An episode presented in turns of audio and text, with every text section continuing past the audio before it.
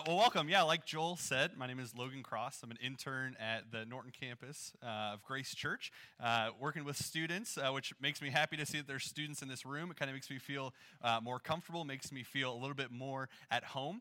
Uh, but when Joel kind of approached me with this opportunity to speak here today, I was so honored and excited to be here with you guys. I was so honored and excited, and I, I was talking with Joel, and I met with him and was thinking about, okay, what are we going to talk about? Uh, I was trying to figure out a little bit about you guys. It kind of felt like I was asking questions before a first date, like trying to see what are you guys interested in? What topics should I stay away from? Like just trying to kind of feel the room and feel the waters. Um, and I loved asking him that question because uh, when I started asking him about you guys, his face just like lit up.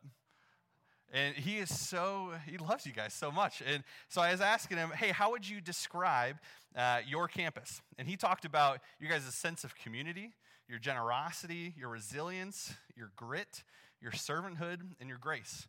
Uh, and my wife and I, my wife Ashley, we've been married coming up on two years here, but we uh, came to visit in December uh, just to kind of start, start to feel the vibe a little bit.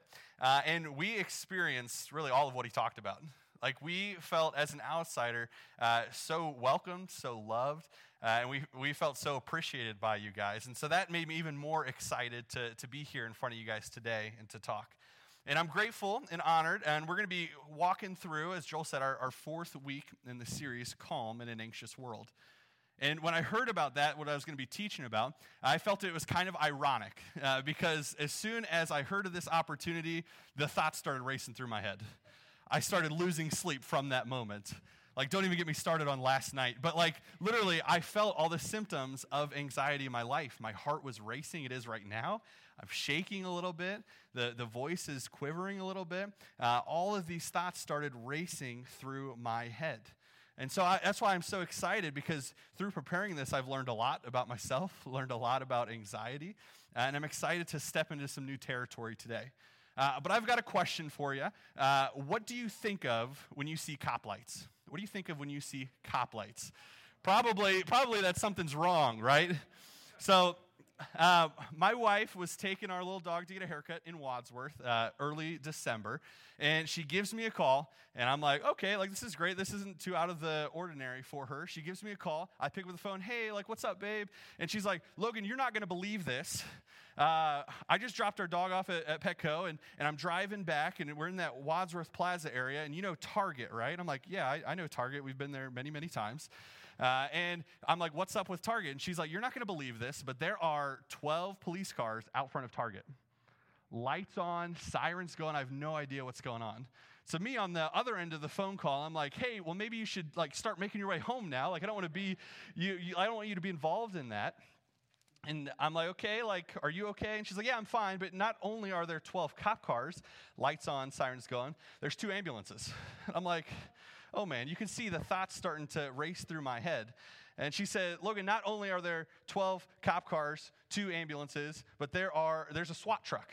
And I'm like, the SWAT truck, like lights on, sirens going. She's filling me in on this story. And, and as you can picture, uh, you've probably been there too. You're like, I don't know what's going on. What's going on at Target? Is there a robbery? Is someone injured? Is there a shooting? Like, you have no idea what's going on. And so she came home. Uh, we started talking through processing what happened. And I, I, do what just about all you guys do. Anytime you hear like a boom or hear uh, like sirens, we go on Facebook and we start looking, okay, what's going on in Wadsworth? More specifically, what's going on at Wadsworth Target? Uh, and so we did that, and we found the Wadsworth Police Department page, and they released a notice for the public. And they said, hey, public, just so you know, we are having a Shop with a Cop event going on at Target that day, that time. And if you're not familiar with Shop with a Cop, it's literally just an opportunity for kids from the community to shop for Christmas with police officers. So, in my mind, what I thought was, was ramping up to, to see what am I going to find in the news, what article am I going to see, really just ended up being people uh, enjoying some Christmas shopping together. and I think uh, you guys know what I'm talking about because I think our minds exactly the same thing when it comes to anxiety we start racing through all the, the what ifs that are going on in our head. And we live in an anxious world. That's why we're walking through this series. That's why Joel is leading us through this series. Uh, and we've said this that America leads the way in anxiety. The National Institute of Mental Health says this that 31% of people struggle with anxiety at some point in their lives. It's about one in three. It's pretty vague. Uh, so I found another study that was the Mayo Health Clinic said 44% of college students struggle with anxiety and depression.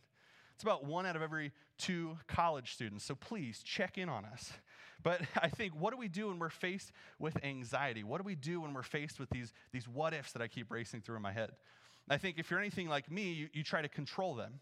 You try to control these thoughts. We attempt to control our feelings, control our situations.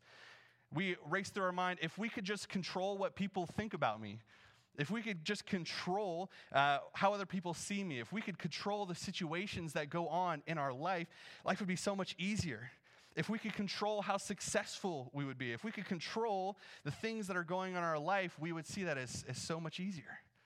But this lifestyle of attempting to control things in our life leads us to, to work faster, to work harder, try to be more efficient. We want to try to catch up and correct whatever situation is making us anxious.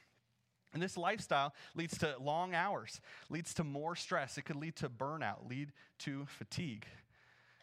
And so Joel has said this throughout this series that uh, God's presence is the antidote to anxiety. God's presence is the antidote to anxiety. In the past few weeks, we've been looking at uh, Philippians 4, Paul's response in the Bible of how to be calm in an anxious world. And I'd love to just read that together this morning. So it'll be up on the screen, but if you got a Bible, open it up in your lap. Philippians 4, verse 4 through 9 says this Rejoice in the Lord always. I will say it again rejoice.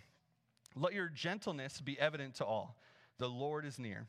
Do not be anxious about anything, but in every situation, by prayer and petition, with thanksgiving, present your requests to God. And the peace of God, which transcends all understanding, will guard your hearts and your minds in Christ Jesus. Finally, brothers and sisters, whatever is true, whatever is noble, whatever is right, whatever is pure, whatever is lovely, whatever is admirable, if anything is excellent or praiseworthy, think about such things.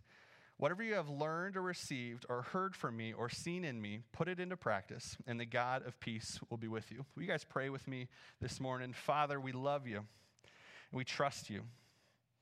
Father, we praise you for who you are. You are a good and faithful God. You are big and near, God. You are holy and grace filled, God. We thank you for loving us. Thank you for sending Jesus to die in our place on the cross for our sin. We believe that he was buried and rose again. Thank you, Lord, for all that you've done for us. And we thank you in advance for all that you promise that you'll accomplish in us, for us, and even through us. So, Father, today we stand in the strength of your presence in our present situation, whether good or bad. Help us to hear from you this day. In Jesus' name, amen. So in Philippians 4, verse 4 through 9, uh, Paul is laying out a roadmap for us to, on how to be calm in an anxious world. He's not describing these top 10 steps that you need to implement in your life. Rather, he's laying out this lifestyle for us. Uh, and Joel has uh, led us through kind of an acronym on how to be calm in an anxious world, and the acronym is CALM. So, C, we've talked about, uh, C stands for celebrate God who is present. Because God's a big God, He's in ultimate control. But he's also a near God. He's intimate, he's in the boat with us. God's a good God. He's a master making us mess into his masterpiece. And he's a holy God where he shows us his relentless grace. The A stands for this ask God for help. Ask God for help. Uh, when we need help, we should cast it to God and quit carrying them. We should practice uh, his presence because he's here with us. And, and when you're praying, you should be real because he already knows what's going on in your life. And Paul introduces us into two words in the middle of this passage that I'd love to uh, examine today because I think that they have the power to change everything. So in verse 6, it says, Do not be anxious about anything, but in every situation, by prayer and petition, with thanksgiving, present your requests to God. So I'm going to fill in the, the L part of the acronym, and we're going to flesh this out. Uh, but the L stands for leave it with Him. Leave your anxiety with Him. We're going to practice presenting our requests to God, casting our concerns and anxieties onto God. And in place of that, He's going to swap our anxiety for something else. And this leads us exactly what I want to talk about today. And it kind of leads, leads to our main takeaway for the morning. Uh, and I'm giving it to you within the first 10 minutes here, but I'm asking that you stay involved, stay engaged, because I'd like to, to flesh this out together and see what it looks like in our life. Sound good? Perfect, perfect, perfect. So here, here's our bottom line for today. To be calm in an anxious world, we need to replace our anxiety with gratitude. Replace our anxiety with gratitude. One of the antidotes to our perpetual anxiety is to live with persistent grace. To replace constant anxiety, I need to live with constant gratitude. Max Lucado, in a uh, book, Anxious for Nothing, he says this that studies have linked the emotion of gratitude with a variety of other positive effects. Grateful people tend to be more empathetic and forgiving. People who kept a gratitude journal are more likely to have a positive outlook on life. Grateful individuals demonstrate less envy, materialism, and self centeredness. Gratitude improves self esteem and enhances relationships, quality of sleep, and longevity. That sounds great. If gratitude came in a pill form, it would be deemed a miracle cure. Worry refuses to share the heart with gratitude. And so I think of it this way when gratitude walks into the equation, anxiety walks out. Gratitude focuses on what I do have and what God has done in my life, whereas anxiety focuses on what we don't have or maybe what we are afraid of losing. And research, shows this that anxiety and gratitude cannot coexist in the brain at the same time. You simply can't share the brain with both of those things. So, when I do this, by choosing to fix my eyes, my mind, and my heart on gratitude, then anxiety doesn't control me anymore. And Paul did this. Paul did this. And he, uh, when Paul is writing this to the Philippians, he's actually writing this while he's in prison. So he is waging the war on worry in a jail cell. He says this uh, Do not be anxious about everything, but in every situation, we read that in Philippians. Uh, in 1 Thessalonians, uh, he says this Rejoice always, pray continually, give thanks in all circumstances, even in prison.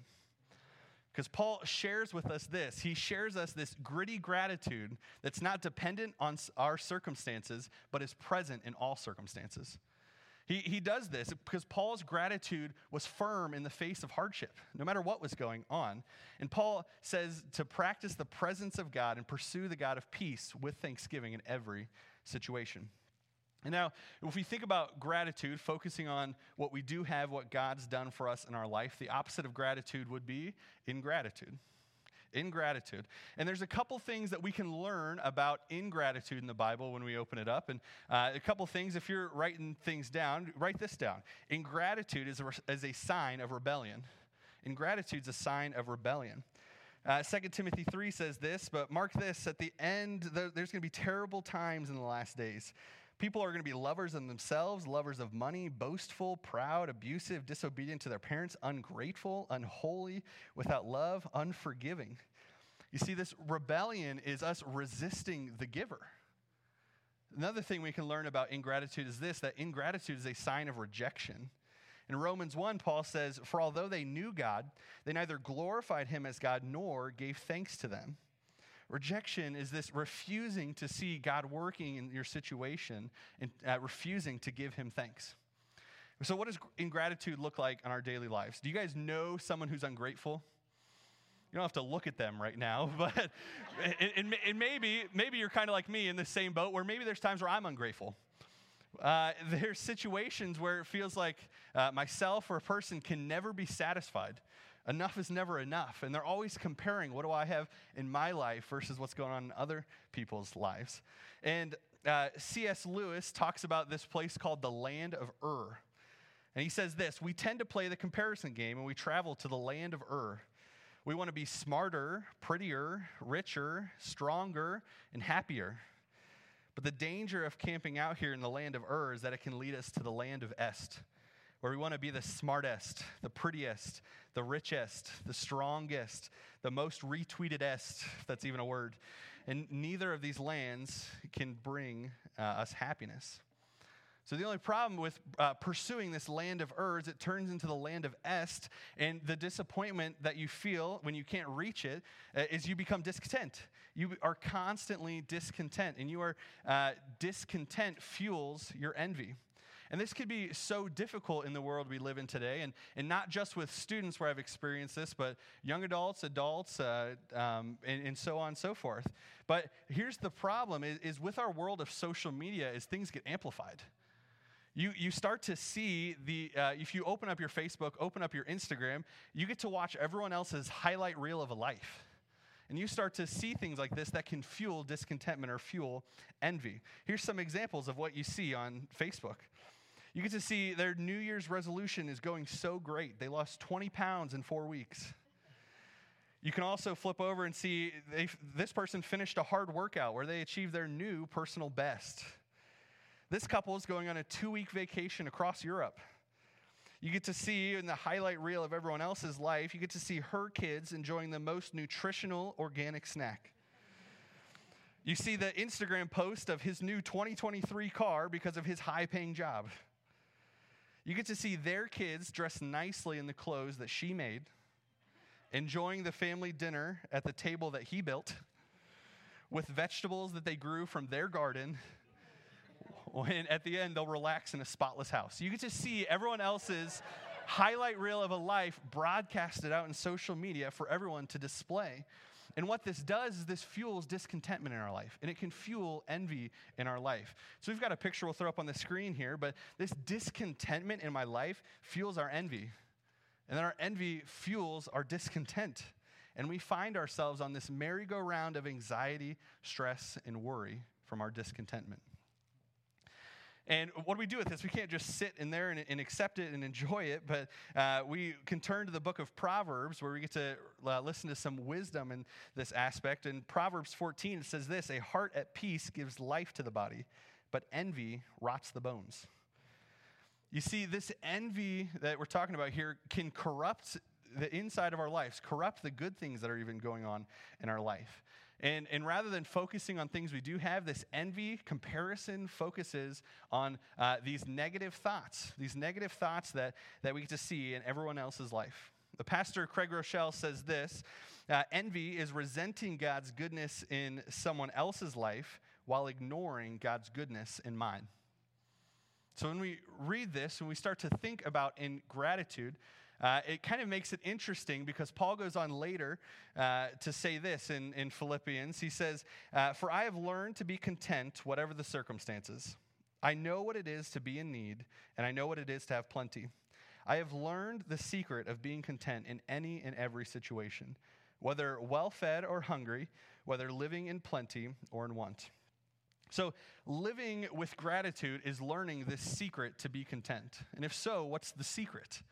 Uh, Lucado shares in a book uh, this story about uh, his friend Jerry that he loves going out to play golf with. Uh, and uh, Jerry's wife, uh, her name is Ginger, she battles Parkinson's disease. So, what would have been a wonderful life of retirement for this couple is, is now filled with hospital visits, with, with long hours, medication, and many struggles. It can be hard to, to kind of balance that life. Uh, but Ginger has Jerry at her side. Ginger never complains, always has a smile, and cracks a joke.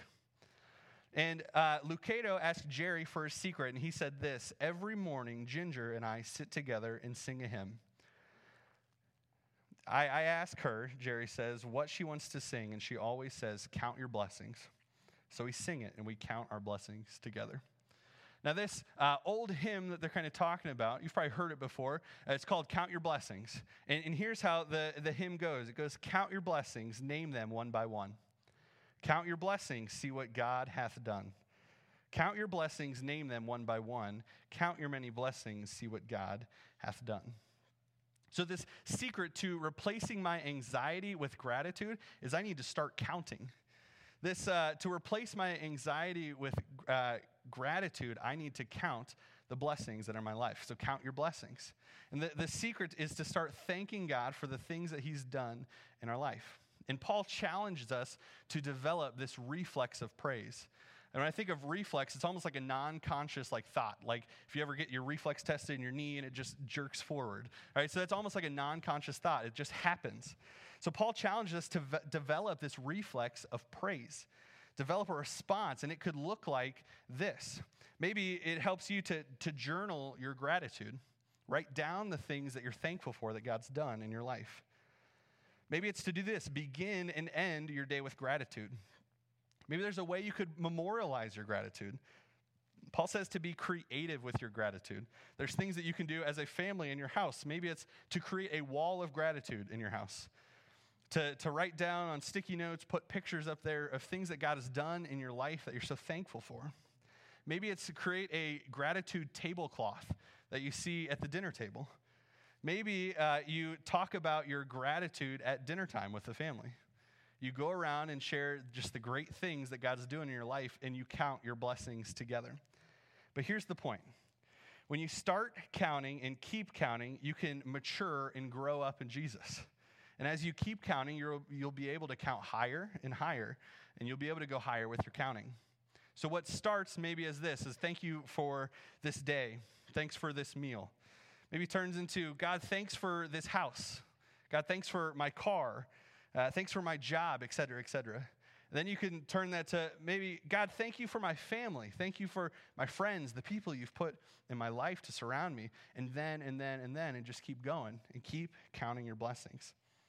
Ephesians 1 says this Praise be to the God and Father of our Lord Jesus Christ, who has blessed us in the heavenly realms with every spiritual blessing in Christ. And there's a lot of blessings that we to inherit. Uh, so maybe you turn to God and say, God, thanks for the blessings that I have in Christ. Because we can open your word and look at scripture and, and see that I am a trophy of your grace. God, we are masterpieces in your hands. God, we are a part of your body. As a part of your family, we are seated with Christ, and I am an heir in the family of God. And so, as you start counting, you keep counting, you're able to count higher and higher uh, you might be able to start counting as high as Paul did. In Second Corinthians, he talks to us about this time where there was a thorn in his flesh given by a messenger of Satan to torment him. And three times Paul pleaded with the Lord to take it away from him.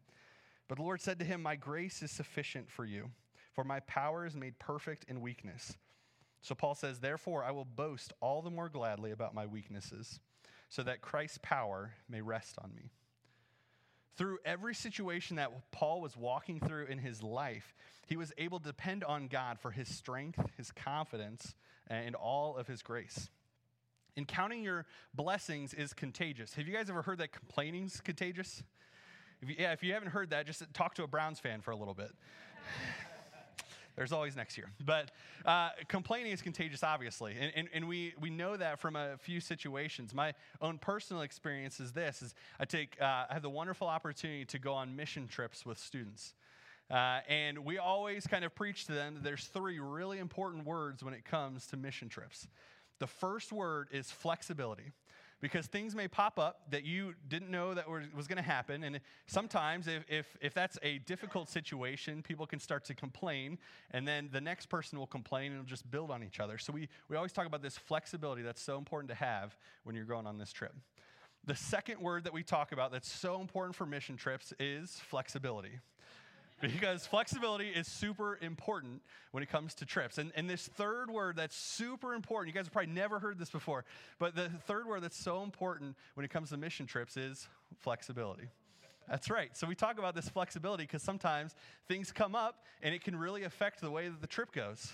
A couple years ago, I had the opportunity to go to New Mexico, uh, to Zuni, New Mexico, and, and, there were some members of the Barberton campus. Uh, Xavier was there, and, and, and we were on this trip together, and we had a great week. And, and, we were counting our blessings together. We were so excited that we had such a great week and we were ready to get home. So we drove to Albuquerque, which is where we're going to fly back from. We get to the airport, uh, and there's some bad weather going on in the area, which delays our flight, which means that we're going to miss our layover in Dallas and not make it home tonight. This weather didn't clear up, so what happened to a delay turned into a cancellation of our flight. And we had 18 people uh, on this trip together, and 18 people now had no way to get home tonight. So, where you guys could probably see where that could start to fuel some opportunities for, for people to complain. Because we just had such a great week. We're all exhausted. We're, we're, we're, really just wanted to get in our own beds tonight, take a nice shower. Uh, and you can see how quickly that can change to, to focusing on bad things that have happened to us. But what turned out to be good in the end, with a couple days later, we got all of us back home. We were able to celebrate and finally get a good shower. Some of you guys, uh, maybe in this room, uh, will probably know what I'm talking about, but the retreat a couple years ago that we do with our uh, high school students, uh, this retreat was at this uh, camp called Camp McPherson. Uh, and it, we've never been there before, but uh, we were having a great time. The only thing that could cause some complaining is that the chapel, where the chapel was, because most of the camp was on the normal level. We had uh, the dining hall, we had all the rooms where everyone was staying in, we had the fields, everything going on. Uh, but the chapel, where we were doing all our worship and stuff, was at the top of a hill, and it was like steeper than steep. Uh, and so it almost took, with a group of people, it took like 15 minutes to get up that hill, and you're huffing and puffing the whole way. Um, and so some of the students didn't like that. I don't disagree with them. Uh, but they talked about this, this, this hill that was supposed to, uh, the, the camp was uh, telling us that it helps prepare your heart for maybe what God's going to do uh, in the service. And I said, Of course, it's preparing my heart, but you might need to prepare an ambulance at the top of the hill if I don't make it all the way. And so complaining can be contagious, especially on trips that we've been on. But uh, Paul says the secret to, to being content is to count your blessings, because counting is contagious. Keep counting your blessings, count them out loud, count them all the time, count them all the way, and it will become contagious. Ephesians 5 says this speaking to one another with psalms, hymns, and songs in the Spirit, sing and make music from your heart to the Lord, always giving thanks to God the Father for everything in the name of our Lord Jesus Christ this counting your blessings together is so contagious. So you can count your blessings for one another, with one another, and about one another. And by doing this, you're, you're creating an environment that, that reflects on all that God has done uh, with a thankful heart. It's one of the reasons I love being involved in uh, a small group, being involved in biblical community. Uh, because uh, I, Ashley and I are involved in this young married group uh, of, of other young couples that are in the same stage of life. Uh, and it's an avenue for us to count our blessings together. We get to share the, the highs and lows of our weeks, the highs and lows of our life. Uh, and counting our blessings together becomes contagious. And some of you guys in this room are maybe like, well, Logan, you don't really know my life. You don't know that I can only count so high. Uh, my blessings are really few and far in between. And what I want to step into is, is that Paul offers us a renewing of our mindset. I'd like to spend some time there this morning because to replace my anxiety with gratitude is to count on his promises. Counting our blessings is thanking uh, God for what he has done in our life, whereas counting our promises is thanking him in advance for what his promises will do. I can count on the God who has always been faithful to always be faithful. He doesn't change. He will always act like God. Psalm 145 says this The Lord always keeps his promises, he is gracious in all that he does. Paul says this earlier in Philippians. We read part of it, but I thank my God every time I remember you. And all my prayers for you, I always pray with joy because your partnership from the gospel from the first day until now. Being confident of this, that he who has began a good work in you will carry it on to the completion until the day of Christ Jesus. So Paul knew this. Paul knew that the one working, uh, all, the one who did all the work for my salvation is working on my sanctification. Paul knew that, that God is working to accomplish his purpose for my good. Uh, Paul knew this that, that if he ain't good, then he ain't done, right? Uh, Paul knew this that uh, God's Holy Spirit is convicting, guiding, and encouraging. Paul knew that, that God promises that he'll never leave us. He, God promises rest for the, the weak and heavy laden who come to him. He promises to forgive my sin when I confess. When I practice the presence with rejoicing and prayer, then he promises that the peace of God will stand over my heart. Paul reminded us of some really great promises that we have as believers. Philippians 3 says this, but our citizenship is in heaven as we eagerly await a Savior from there, the Lord Jesus Christ, who, by the power that enables him to bring everything under his control, will transform our lowly bodies so that they will be like his glorious body. Paul didn't need to freak out or stress out about what was happening in this world. Because Paul knew that uh, in John 14, Jesus promised that he was going to leave, he was going to prepare a, a place for us, but he was going to come back. God promises that He would make everything new. He promised that there would be no more pain, no more tears, no more suffering. Lucado says in his book Can death take our joy? No. Jesus is greater than death. Can failure take our joy? No. Jesus is greater than our sin. Can betrayal take our joy? No. Jesus will never betray us. Can disappointment take our joy? No. Even though our plans may not work, He is working on His plan. Can sickness take our joy? No, because God has promised us, whether on this side of the grave or the other, that He will heal us. 2 Corinthians 1 says this For no matter how many promises God has made, they are yes in Christ. And so through him, the Amen is spoken by us to the glory of God. So count your blessings for sure. Count on his promises absolutely. And when you do this, you start to get a glimpse of what Paul was learning and what he was sharing with us today. And you've probably heard this verse before, but uh, for, uh, Philippians 4:13, I can do all this through him who gives me strength. This verse isn't about all the things that I can do or all the strength that I have, but really the focus of this verse is on him. It, it helps us focus our eyes, our mind, and our heart on him. So we talk about counting your blessings. Sure, yeah, of course, that's awesome. Count, uh, count your uh, count on His promises. Absolutely. And by doing this, you'll be able to see what Paul saw, and that was Him. So count on Him. God isn't who He is because He does what He does. Rather, God does what He does because He is who He is. Uh, the, the same God who has been faithful and will be faithful is faithful. God who has been loving and will be loving is love. God who has been just and right and will be just and right is justice and righteousness. God who has been present and will be present is present in our current life. Hebrews 13:8 says this, Jesus Christ is the same yesterday and today and forever. In the middle of our mess, Jesus was sent to, to meet us exactly where we are, exactly how we are. And, and, and Jesus was to shine the lights bright on the creator of everything.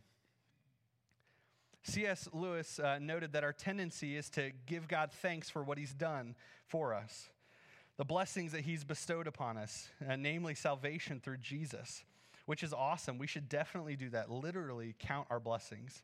But when we really get down to the root of what our thankfulness should spring from for the believer, it's not just from what God has given us, we should be thankful simply for who God is.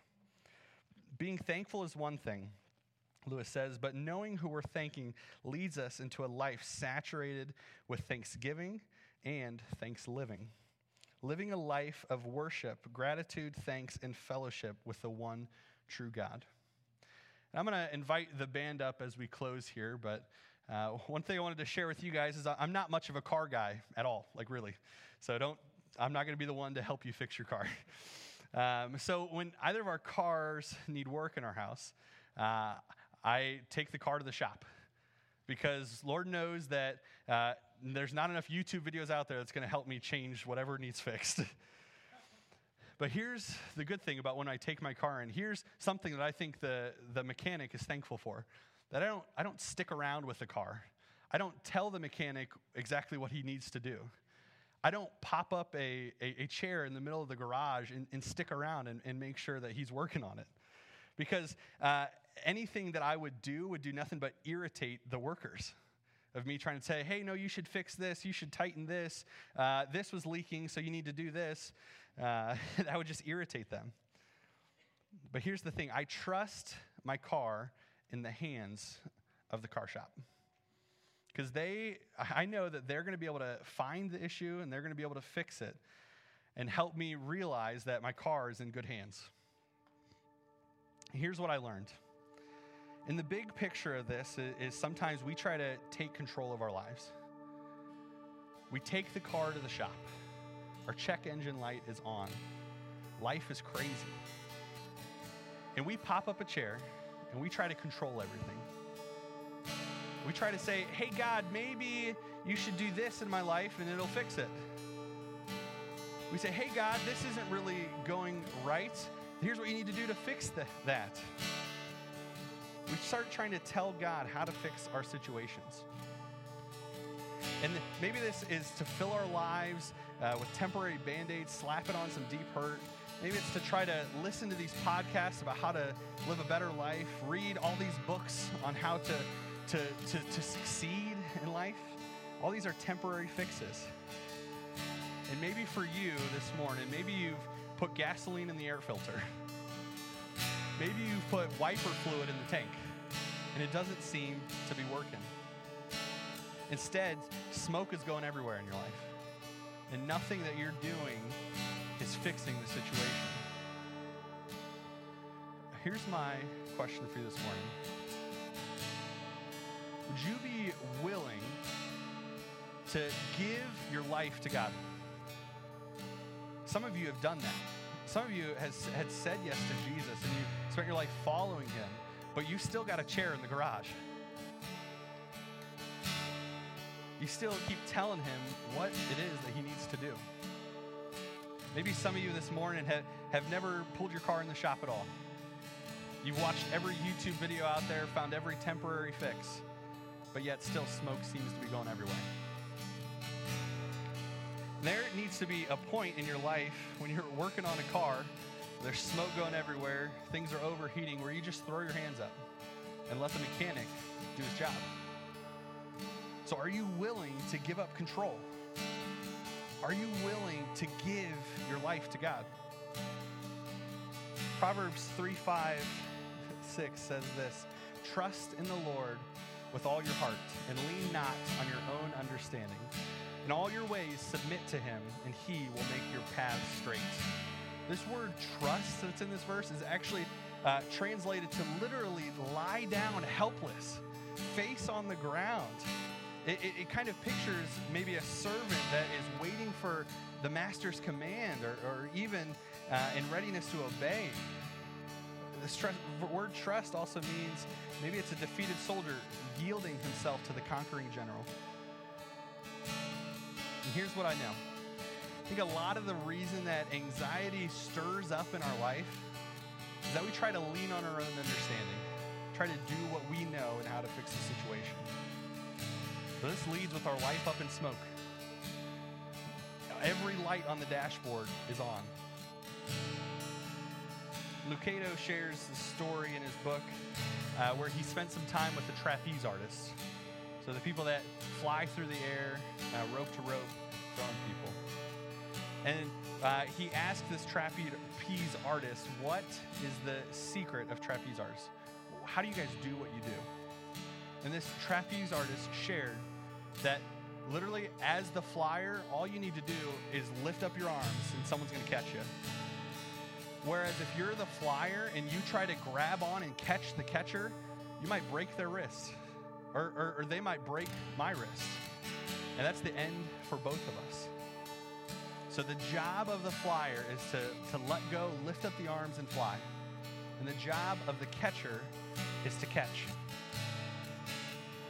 In the great trapeze art of salvation, Lucado says, God is the catcher, and we are the flyers. We trust, period. We rely solely upon God's ability to catch us, and as we do trust Him, something amazing happens. We fly. You see, your Father has never dropped anyone, He's not going to drop you. His grip is sturdy, and His hands are open place yourself entirely in His care. Give up control of your life.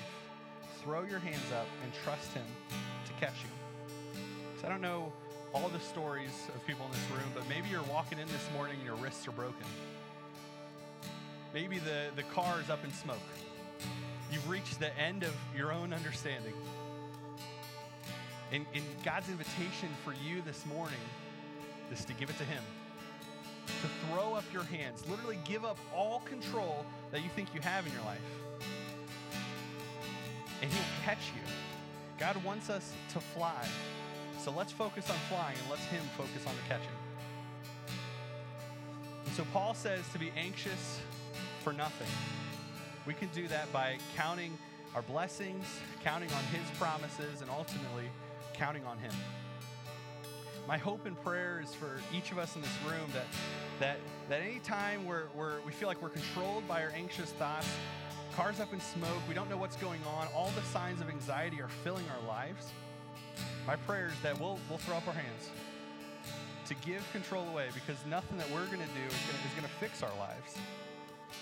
So we need to throw up our hands and leave the work for God to do. Will you pray with me this morning? Father, we love you. We trust you. Father, we praise you for who you are. You are a good and faithful God. Lord, you meet us exactly where we're at, and you accept us as the mess that we are. And that doesn't stop your love. You offer us peace and joy that's found in your love. Father, thanks for loving us. Thanks for sending Jesus to die in our place on the cross for our sin. Thank you for all that you've done for us. And we thank you in advance for all that you promise that you'll accomplish. We bow before your presence in all of our situations, knowing that you love us and you have a plan for us. Father, help us to trade our anxiety for gratitude. Help us to count the many blessings that you've given us. Help us to count your many promises that you will not leave us nor forsake us, and that you'll provide and protect us. God, you promise to guide us. Help us to ultimately count on you as the ultimate ruler and authority of our life.